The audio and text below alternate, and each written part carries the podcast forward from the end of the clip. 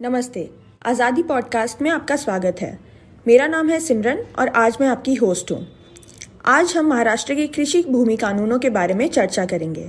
हमारे साथ मौजूद हैं अनिल घनवत जी, जो हमें ये समझने में मदद करेंगे कि कैसे ये कानून प्रतिबंधक है और कैसे फार्मर्स की आय पर ये असर करते हैं।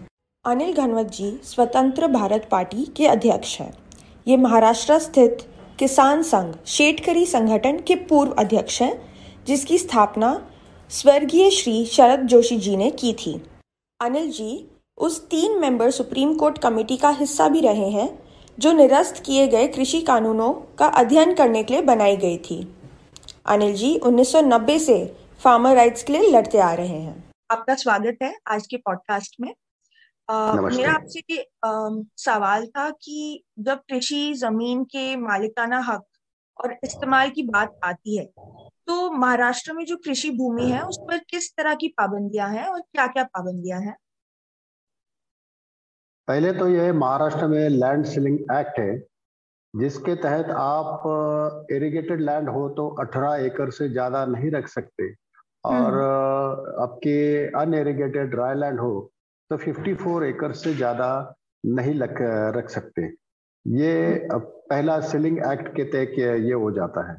दूसरी बात यह है कि अगर मुझे अपने ज़मीन में से आधा एकड़ से कम हिस्सा बेचना है तो हम्म। मुझे इजाज़त नहीं है मुझे कम से कम आधा एकड़ बेचनी पड़ेगी या फिर उसको नॉन एग्रीकल्चर सर्टिफिकेट लेना पड़ेगा जो कि बहुत एक टीडीएस और पैसा खाने वाली बात है तो काफ़ी उसमें करप्शन में पैसा देना पड़ता है तभी ये लैंड नॉन एग्रीकल्चर हो जाती है यानी खेती के सिवा दूसरे किसी भी पर्पज के लिए उस लैंड का यूज़ नहीं किया जा सकता तीसरी हम्म। बात यह है कि लैंड एक्विजिशन एक्ट है उसमें सरकार को किसी डैम के लिए ज़मीन चाहिए रेलवे के लिए चाहिए रास्ते के लिए चाहिए या किसी भी आ, काम के लिए अगर ज़मीन चाहिए तो किसान को बिना पूछे उसकी ज़मीन वो हथियार लेते हैं और वो जो पैसे देंगे उसके खिलाफ हम कोर्ट में जा सकते हैं भाई।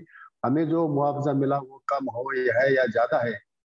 लेकिन आ, मैं ज़मीन नहीं दे सकता या इस एक्विजिशन के खिलाफ हम कोर्ट में नहीं जा सकते।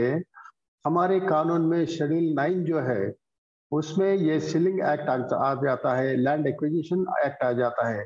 तो इसके खिलाफ हम न्याय भी नहीं मांग सकते कि हमारे ऊपर अन्याय हुआ है तो ये भी नहीं कह सकते कि शेड्यूल नाइन जो है वो एक बड़ी इसमें दिक्कत का काम कर रहा है और एक इसमें यह है कि लैंड हम लीज भी नहीं कर सकते लैंड लीजिंग के लिए हम्म। भी प्रॉब्लम है अगर वो रिकॉर्ड पे आ जाती है मैंने हम्म। किसी को लैंड लीज पे दिया और उसका आ, उसमें ग्रोवर करके अगर उसमें नाम आ गया हमारे सेवन ट्वेल्व एक्सट्रैक्ट पे तो कुछ सालों के बाद वो मालिक बन जाता है। ऐसे पहले एक टेनेंसी एक्ट था।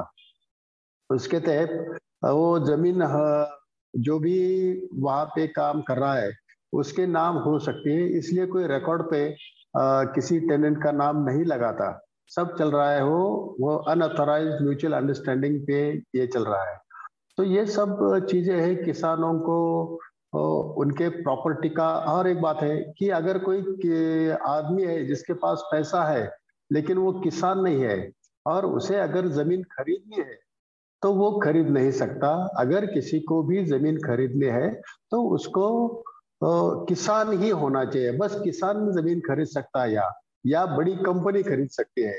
साधारण आदमी के ज़मीन महाराष्ट्र में खरीद नहीं सकता जब तक वो किसान नहीं हो जाता। तो इसकी वजह से जो लैंड मार्केट है, वो प्राइस बिल्कुल लो लेवल पे रहती है। क्योंकि अगर किसान ही ज़मीन खरीद, एक तो किसानों के पास पैसा नहीं ज़मीन खरीद करने के लिए। और जिसके पास पैसा है, अगर वो किसान नहीं है तो वो खरीद नहीं सकता। तो खरीदने वाले नहीं है। या कम है, इसलिए ज़मीन के कीमतें बहुत ही कम स्तर पर है। ये भी एक तरह का एक्सप्लॉयटेशन है किसानों के खिलाफ। तो ये भी कानून है जो किसानों के प्रॉपर्टी राइट्स पे बाधा लाता है और उनका जो बेसिक फंडामेंटल राइट है प्रॉपर्टी राइट उसका भी हनन इन कानूनों की वजह से हो जाता। तो ये कानून है महाराष्ट्र में जो किसानों के हित के खिलाफ काम करते हैं। जी Anil ji thank you so much आपने काफ़ी डिटेल में समझाया। uh, मेरे दो प्रश्न हैं यहाँ पे। एक कि uh, इन पाबंदियों का और क्या असर होता है और क्या जो फार्मर्स हैं बाकी महाराष्ट्र में उनमें ये अवेयरनेस है उनको ये कानून के बारे में पता है वो जानते हैं कि इसके क्या um, उन पे क्या कॉन्सिक्वेंसेज हो रहे हैं इम्प्लीकेशन हो रहे हैं उन पे उनको कैसे अन्याय हो रहा है उनके ऊपर इन कानूनों की वजह से। क्या उनको भी इस चीज़ के बारे में पता है? ज़्यादातर किसानों को तो पता है इसके बारे में अन्याय हो रहा है, लेकिन हम कुछ नहीं कर सकते इसके क्योंकि कानून है। तो ये कानून अगर बदलना है तो वो पार्लियामेंट पे उसकी पेशी होनी चाहिए पार्लियामेंट पे वो मंजूर होगा, फिर राज्यसभा में मंजूर होगा, फिर राष्ट्रपति जी साइन करेंगे। लेकिन ये हमारी बात पार्लियामेंट में डिस्कस ही नहीं होती। तो इसकी वजह से इलीगल काम चल रहा है, जो टेनेंट हम रखते हैं, उसका कोई रिकॉर्ड नहीं होता तो ये भी इलीगल हो जाता है। मेरे, मुझे अगर दो आर ज़मीन मेरी बेचनी है, किसी को घर बनाना है और मेरे खेत में देना है तो मैं बस उसके हाथ से पैसे ले लेता हूँ तो बना ले घर तो उसका कोई रिकॉर्ड नहीं हो सकता। ये भी दिक्कतें आ जाती है। और लैंड सीलिंग की वजह से हम, हमारी प्रॉपर्टी बढ़ा नहीं सकते। दूसरा कोई भी ऐसा कारोबार है, अगर मुनाफा होता है तो एक दुकान से दो दुकान बना लेता है कोई। एक फैक्ट्री से दो फैक्ट्री बना लेता है, दस फैक्ट्री बन जाती है। लेकिन किसान को उसकी प्रॉपर्टी बढ़ाने का भी हक नहीं है। तो इसकी वजह से जो फ्रेगमेंटेशन हो गया है खेती में तो 80 परसेंट किसान तो अभी मार्जिनल फार्मर्स हो गए हैं। तो मार्जिनल फार्मर्स होने के कारण अगली पीढ़ी में और भी फ्रेगमेंटेशन हो जाएगा। तो अनकल्टिवेबल हो जाएगी, ये लैंड जो हमारे पोजीशन में है जो दो दो पाँच पाँच घंटे में क्या करेगा किसान? तो वो सब खेती छोड़ के शहरों में जा रहे हैं बच्चे। आज बम्बई में पूना में, आप दिल्ली में देखेंगे तो बिहार से लोग आ रहे हैं। हमारे जो लातूर और जो अनएरीगेटेड एरिया है हमारे महाराष्ट्र में और रूरल एरिया से लोग बम्बई आ रहे हैं, पुणे आ रहे हैं। क्यों आ रहे हैं? तो उनके पास इतनी कम ज़मीन है तो वो कसने के लिए उनको कुछ पेट भरने के इतना भी अनाज नहीं होगा। और अगर जिसके पास पैसा है, उसके, उसको अगर 18 एकड़ ज़मीन ऑलरेडी है, और उसको और 10 एकड़ ज़मीन लेने हैं तो वो ले नहीं सकता।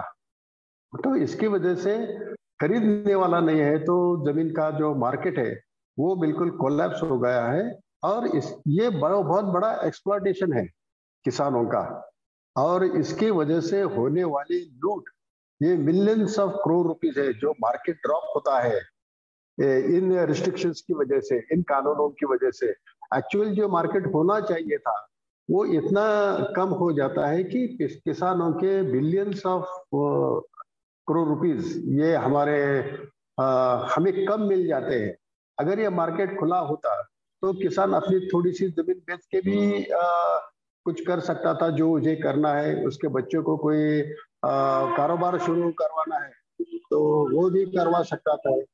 लेकिन अब इन कानूनों की वजह से ऐसा आ, कुछ नहीं कर सकते तो ये बड़ी परेशानी है किसान। हाँ जी अनिल जी। अनिल जी मैं आपसे ये भी पूछना चाहती थी कि जैसे आपने बोला है कि आप लीज नहीं कर सकते अपना लैंड और लीगली एटलीस्ट ये अलाउड नहीं है और इलीगली करना पड़ता है क्योंकि ज़रूरत तो है। तो इसकी वजह से क्या लैंड के जो प्राइसेस हैं इनमें भी असर पड़ता है? हाँ बहुत बड़ा असर पड़ता है। अगर हमें लैंड बेचनी है लेकिन वो अगर नॉन एग्रीकल्चर का सर्टिफिकेट नहीं है हमारे पास तो हम बेच नहीं सकते और लेने वाला वो कहता है कि मैं एग्रीकल्चर जो मिनिमम लैंड सेलिंग का जो कानून है कि हम आधे एकड़ से कम लैंड बेच नहीं सकते किसी को unless it is non agriculture तो हमें वो नॉन एग्रीकल्चर करने का करने का खर्चा और उसमें जाने वाला वक्त वो किसानों के पास नहीं होता। तो जो सामने वाला लेने वाला है वो कहता है कि आ, मैं ये सब खर्चा कर लूँगा आप मुझे कम दाम में दे दो। तो किसानों को वो कम दाम में उसको ज़मीन देनी पड़ती है। वो फिर वो नॉन एग्रीकल्चर सर्टिफिकेट लेता है और फिर ज़्यादा दाम में उसको बेच देता है। तो ये हमारे जो आय पे असर करता है, जिस ज़मीन की कीमत पचास लाख रुपया पर एकड़ है, वो हमको 20 लाख रुपए 25 लाख रुपए एकड़ में देना पड़ता है। जैसे शहरों में, शहरों के आजू बाजू में जो ज़मीन की कीमतें तो शहरों के आसपास जो लैंड होती है वो स्क्वायर फुट पे बिकती है। हाँ। लेकिन किसान किसान अगर उसको नॉन एग्रीकल्चर नहीं कर सकता अगर उसके पास एनए सर्टिफिकेट नहीं है तो कोई बड़ा पैसे वाला वो पूरी लैंड खुद कम दाम में खरीद लेता है और उसको फिर एनए करके स्क्वायर फुट के हिसाब से बेचता है। तो ये भी किसानों के ऊपर अन्याय है। अगर इसकी ज़रूरत नहीं होती एग्रीकल्चर लैंड की, या मिनिमम एकरेज ऑफ़ जो सेलिंग है, वो अगर पाबंदी नहीं होती तो ये पैसा डायरेक्ट किसान को मिलता। ये किसी और इसमें मुनाफा नहीं कमाता, लेकिन किसान इन पाबंदियों की वजह से डायरेक्टली बेच नहीं सकता और उसको कम पैसा मिल जाता है। हाँ जी हाँ जी। तो ये एक्चुअली काफ़ी मैं कहूँगी चौंका देने वाली बात है क्योंकि एग्रीकल्चर हम इंडिया प्राउड करता है अपने ऊपर कि हमारे पास एग्रीकल्चर प्रोड्यूस इतना ज़्यादा है काफ़ी सारी चीज़ों में हम लीड करते हैं कोई भी चीज़ प्रोड्यूस करने के लिए और um, किसानों को काफ़ी इज़्ज़त दी जाती है और काफ़ी ऊँचा स्थल दिया जाता है। पर एक्चुअली देखा जाए तो उनके जो कानून है वो काफ़ी पाबंदियों के साथ आते हैं और कोई इस बारे में बात नहीं करता है। जैसे कि आपने बताया कि पाबंदियों की वजह से काफ़ी प्राइजेस में उनके बाकी जो बिज़नेस कर सकते हैं, नहीं कर सकते हैं लैंड के, वो अपने खुद के लैंड के साथ क्या कर सकते हैं, उन पे भी पाबंदियाँ हैं। तो ये एक्चुअली काफ़ी चौंका देने वाली बात है। थैंक यू आपने साथ, आपने हमारे साथ ये शेयर किया। मैं जानना चाहती थी कि पास्ट में कभी किसी तरह का मूवमेंट हुआ है जिसमें फार्मर्स um, ने ट्राई किया है कि ये लॉज चेंज हो पाए। स्पेशली um, जो ये रिस्ट्रिक्शंस है आपके खुद के लैंड के ऊपर। Um, इन पे कोई मूवमेंट हो कोई एक आपने कोई पेटिशन किया हो um, कोशिश करी हो कि ये सब चेंज किया जाए और उसका क्या हल निकला और वो क्यों आगे नहीं बढ़ पाया? हाँ इसके लैंड सीलिंग हटाने के लिए शेतकारी संगठना पिछले 40 सालों से आ, कोशिश कर रही है। और एक बार सुप्रीम कोर्ट में भी एक पिटिशन दायर करने की कोशिश की गई थी। लेकिन सुप्रीम कोर्ट ने कहा कि कानून बनाने का काम पार्लियामेंट का है। तो हमारा जो काम है, वो कानून ठीक तरीके से इम्प्लीमेंट हो रहे हैं कि नहीं, इतना ही देखना है। तो आपको अगर कानून बदलने हैं तो आप पार्लियामेंट पे जाओ, वहाँ से कानून बदल के लो। ये सुप्रीम कोर्ट कानून नहीं बना सकता। इस तरह का जवाब मिल गया। गया था तो वो भी ये रास्ता बंद हो गया। दूसरी बात है कि लैंड एक्विजिशन में पहले बहुत ही कम पैसे मिलते थे, बहुत ही कम। तो फिर शरद जोशी जी के नेतृत्व में काफ़ी आंदोलन हुए। पूना में एक आंदोलन हुआ था, जो टाटा के लिए ज़मीन दी गई थी किसानों की एक्वायर करके। तो उनको बहुत ही कम दाम में ज़मीन गवर्नमेंट को देती देनी पड़ती थी। एमआईडीसी जो होता है, महाराष्ट्र इंडस्ट्रियल डेवलपमेंट कॉरपोरेशन उनको ये ज़मीन दी जाती है और वहाँ थोड़ा सा डेवलपमेंट करके वो 20 गुना ज़्यादा दाम में फिर कंपनी को दी जाती है। तो इसके खिलाफ शरद जोशी जी के नेतृत्व में एक बहुत बड़ा आंदोलन हुआ था। पूना के नज़दीक चिखली एक गाँव है, वहाँ आंदोलन हुआ था और उसके बाद किसानों को तीन चार गुना ज़्यादा पैसा गवर्नमेंट ने दिया। और उसके बाद जो भी अभी रेडी रेकनर के रेट से उसके पाँच गुना ज़्यादा मुआवजा दिया जा रहा है। ये हमारा अचीवमेंट है शेतकरी संगठना का कि हमारे डिमांड की वजह से ये ज़्यादा पैसे किसानों को मिल रहे हैं। अभी बिहार में एक आंदोलन चल रहा है। उस गाँव में कुछ लोगों की ज़मीन 30 साल पहले किसी डैम के लिए ये कैनाल के लिए एक्वायर की गई थी। और आज फिर से किसी नए प्रोजेक्ट के लिए उनकी ज़मीन ली जा रही है। पिछले तीस सालों का पैसा भी उनको एक रुपया भी नहीं मिला। और फिर एक बार उनकी जो बाकी ज़मीन है वो भी लेके जा रहे हैं उसके भी पैसे का कुछ ये नहीं। तो इस तरह जो पैसे आ, मिलते थे इस तरह जो पैसे आ, मिलते थे तो वो ये शेतकरी संगठना के आंदोलन की वजह से अभी ठीक से पैसे मिल रहे हैं और किसान बाद में कोर्ट में भी जाके पैसे और ज़्यादा ले सकता है। तो इस तरह का आंदोलन कई जगह आने और एक कानून है, अगर सरकार ने किसी प्रोजेक्ट के लिए ज़मीन किसानों की एक्वायर कर ली और पाँच साल के अंदर अगर उसमें कुछ डेवलपमेंट नहीं किया, वो ज़मीन वैसी ही पड़ी रही तो वो ज़मीन फिर किसानों को दी जानी चाहिए या जो अभी प्रिवेलिंग रेट से मार्केट रेट उसके हिसाब से किसानों को उसका मुआवजा देना चाहिए। ऐसा कानून है लेकिन 20-20, 25-25, 30 साल हो गए किसानों की ज़मीन एक्वायर करके। वहाँ ना कुछ डैम बनाना प्रोजेक्ट बनाना कुछ हुआ। ज़मीन ऐसी ही पड़ी है किसानों को वो वो कल्टीवेट नहीं करने देते। और उनको पैसे भी नहीं मिल रहे। कानून तो ये कहता है कि किसानों को वो ज़मीन वापस दी जानी चाहिए, लेकिन ये भी नहीं होता। तो इस तरह के जो जो रवैया है या कानून का जो इम्प्लीमेंटेशन है, वो गलत तरीके से हुआ, होता रहता है। और किसानों की अगर ज़मीन एक्वायर की गई, उनका वो रिकॉर्ड बन जाता है और कितना मुआवजा होता है वो भी तय हो जाता है। लेकिन किसानों को कई साल पैसे नहीं मिलते। हमारे यहाँ एक केस है, दौंड में, पुणे डिस्ट्रिक्ट में दौंड तहसील है।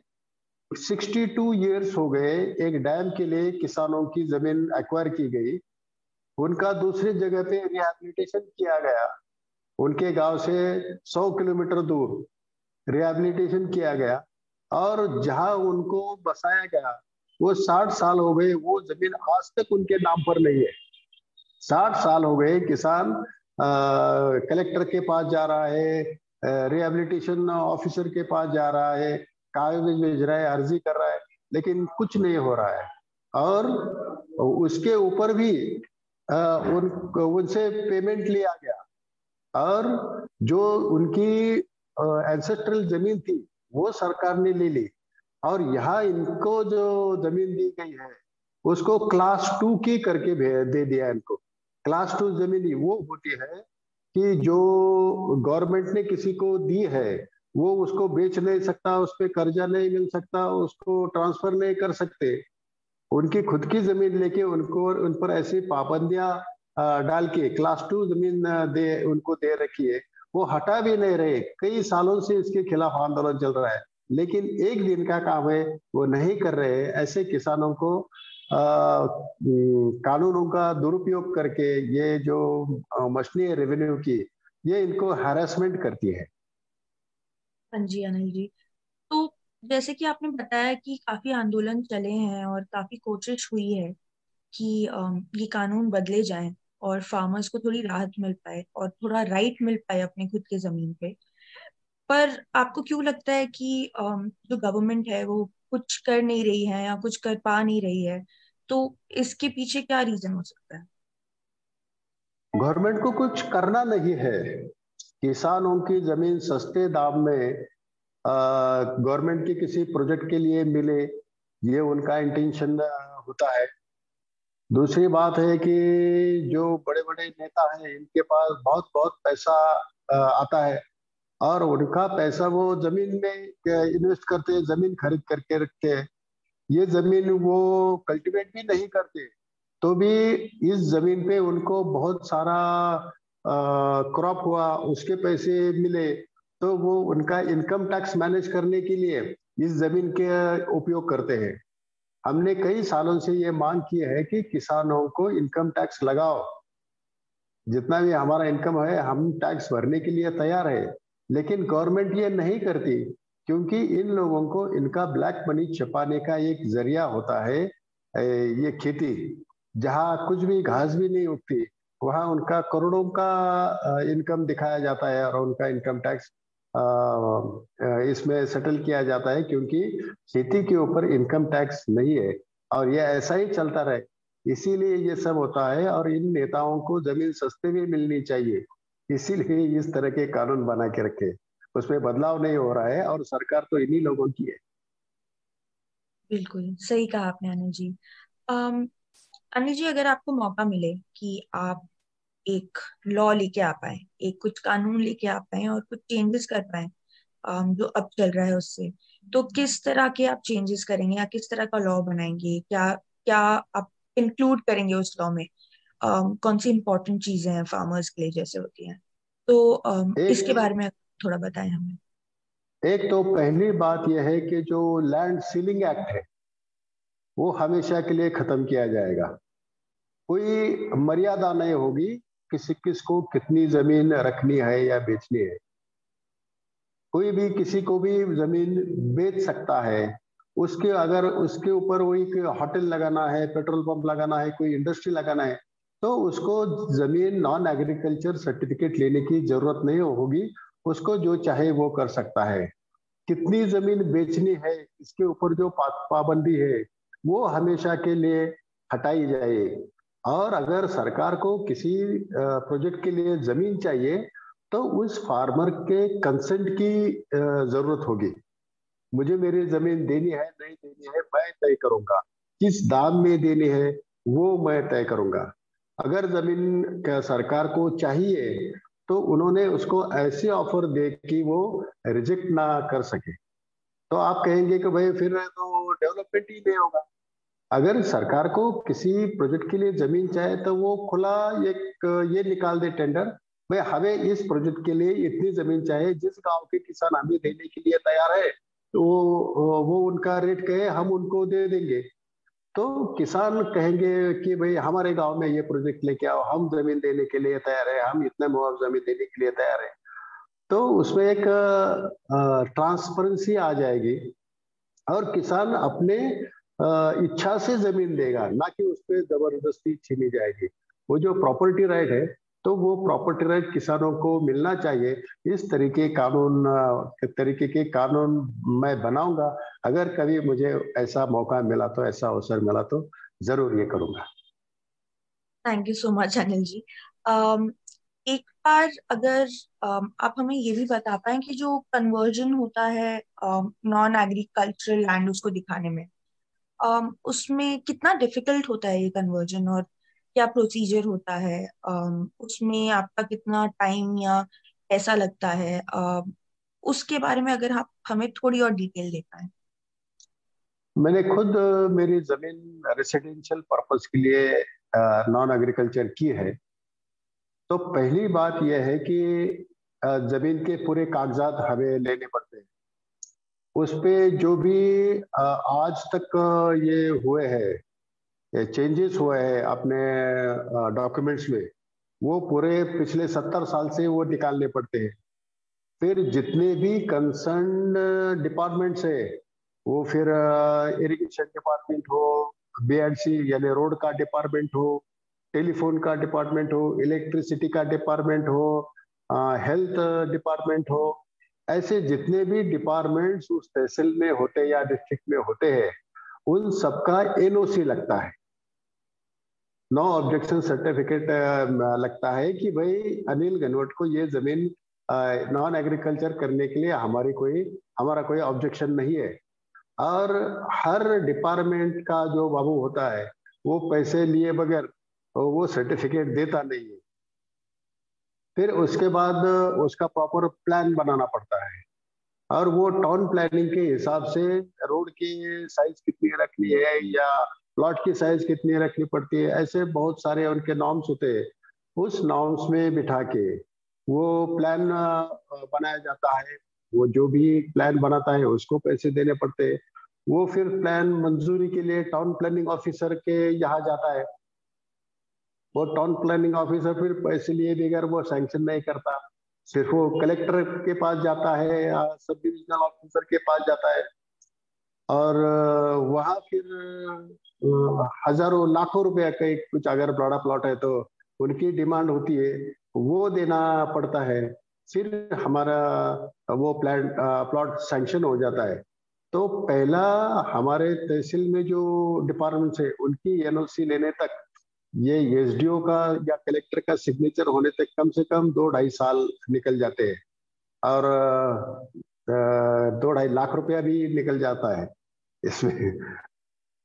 तो ऐसा पूरा ये प्रोसीजर है। और बहुत तकलीफ़ देता है किसानों को। तो ये सब बंद होना चाहिए। किसी भी डिपार्टमेंट की एलओसी या ये लेने की ज़रूरत ही नहीं है। जिसको जो चाहिए अपने खेती में जो करना है करने दो। ऐसा होना चाहिए। बिल्कुल सही कहा आपने अनिल जी। अगर मेरी ज़मीन है तो मेरे को हक होना चाहिए डिसाइड करने का हम्म। क्या करूँ उसके साथ हाँ। ऐसी चीज़ में गवर्नमेंट का इंटरवेंशन या गवर्नमेंट का कोई भी रोल प्ले करना ज़रूरी ही नहीं है क्योंकि जिसका जो ज़मीन होता है जिसका जो प्रॉपर्टी होता है उनने अपने पैसे से लिया है और वो जो करना चाहे वो उनको हक होना चाहिए चूज़ करने का तो आपने काफ़ी सही कहा कि ये कानूनों में चेंजेस लाने की बहुत ज़रूरत है। ये ऑब्वियसली फार्मर्स को तो बेनिफिट करेगा ही बट ये जनरली कंट्री के लिए भी काफ़ी अच्छा होगा क्योंकि ऑब्वियसली इससे फार्मर्स को ज़्यादा अपॉर्चुनिटीज़ मिलेगी आगे तरक्की होगी। इसलिए आपने काफ़ी सही तरीके से आपने हमें आज समझाया संक्षेप में कि क्या दिक्कतें हैं फार्म लॉज के साथ और कैसे इसे चेंज किया जा सकता है, उसके लिए बहुत बहुत शुक्रिया।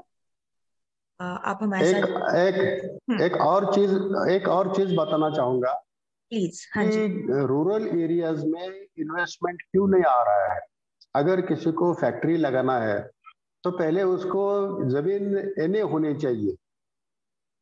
तो ये सब झंझट करने में पैसा बांटने में किसी को इंटरेस्ट नहीं होता। इसीलिए रूरल एरियाज़ में इंडस्ट्रियलाइजेशन नहीं हो रहा है। जितना गवर्नमेंट का इंडस्ट्रियल जोन तय करते वहीं पे होता है जो रिमोट या रूरल एरिया में इंडस्ट्रियलाइजेशन नहीं होने की ये एक वजह है कि इतने सारे कानून है तो उससे लड़ते लड़ते लोग थक जाते हैं। इसलिए कोई ग्रामीण इलाकों में रूरल एरियाज़ में इंडस्ट्री लगाने की बात नहीं करता, सोचता भी नहीं है। Thank you thank you Anil ji आज आपने समय निकाला और हमारे साथ ये जानकारी शेयर करी। हमारे दर्शकों को भी थैंक यू कि आपने आज हमारे साथ ये पॉडकास्ट सुना। अगर आप और ऐसी मुश्किल सवालों का जवाब जानना चाहते हैं तो प्लीज़ आज़ादी पॉडकास्ट पर सब्सक्राइब करें।